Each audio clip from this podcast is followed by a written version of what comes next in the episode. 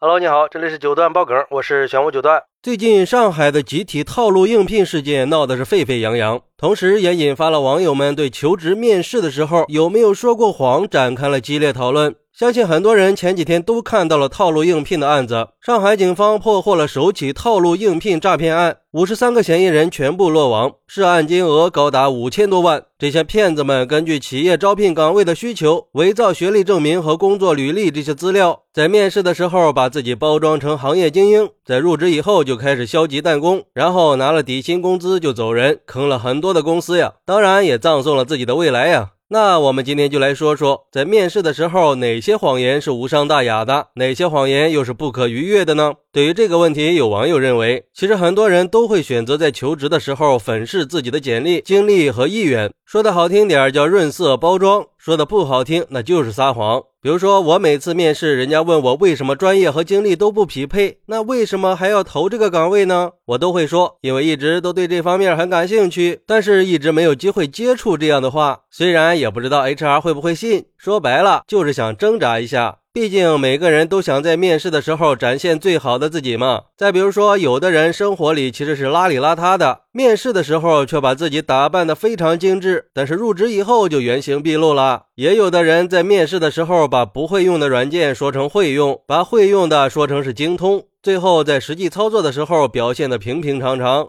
还有网友说，我面试的时候撒过最大的谎，就是过度的夸大收入。毕竟这工作不就是为了赚钱吗？在面试的时候，待遇问题肯定是逃不开的。那谈到钱的时候，一般都会报高价，那不也是为了有更高的收入吗？基本上每个公司的 HR 都会问你期待的工资是多少，还会问你在之前的公司待遇是多少。这找工作有时候就跟做生意一样，高价喊低价出，有时候报高价也是为了有一个还价的空间。但是也别报的太高，太离谱了，也会吓到 HR 的。不过也有网友说，我从来就没有编过经历，也没有对 HR 撒过谎，倒也不是说内心没有动摇过，只是特别害怕露出马脚。以前在一个求职经验分享群里认识一个大佬，他就编造了很多工作经历和实习经历，关键是他真的凭借这些所谓的经历拿到了一个大厂的工作呀。虽然说所有的求职帖都会让我们不要撒谎，毕竟露了馅儿就完蛋了嘛。可是有的人撒了谎就是不会露馅儿啊。其实要说完全不羡慕吧，那是假的。毕竟能脸不红心不跳的撒谎，那也算是一种实力了。反正我是不具备这种实力的，是不是很不公平呀？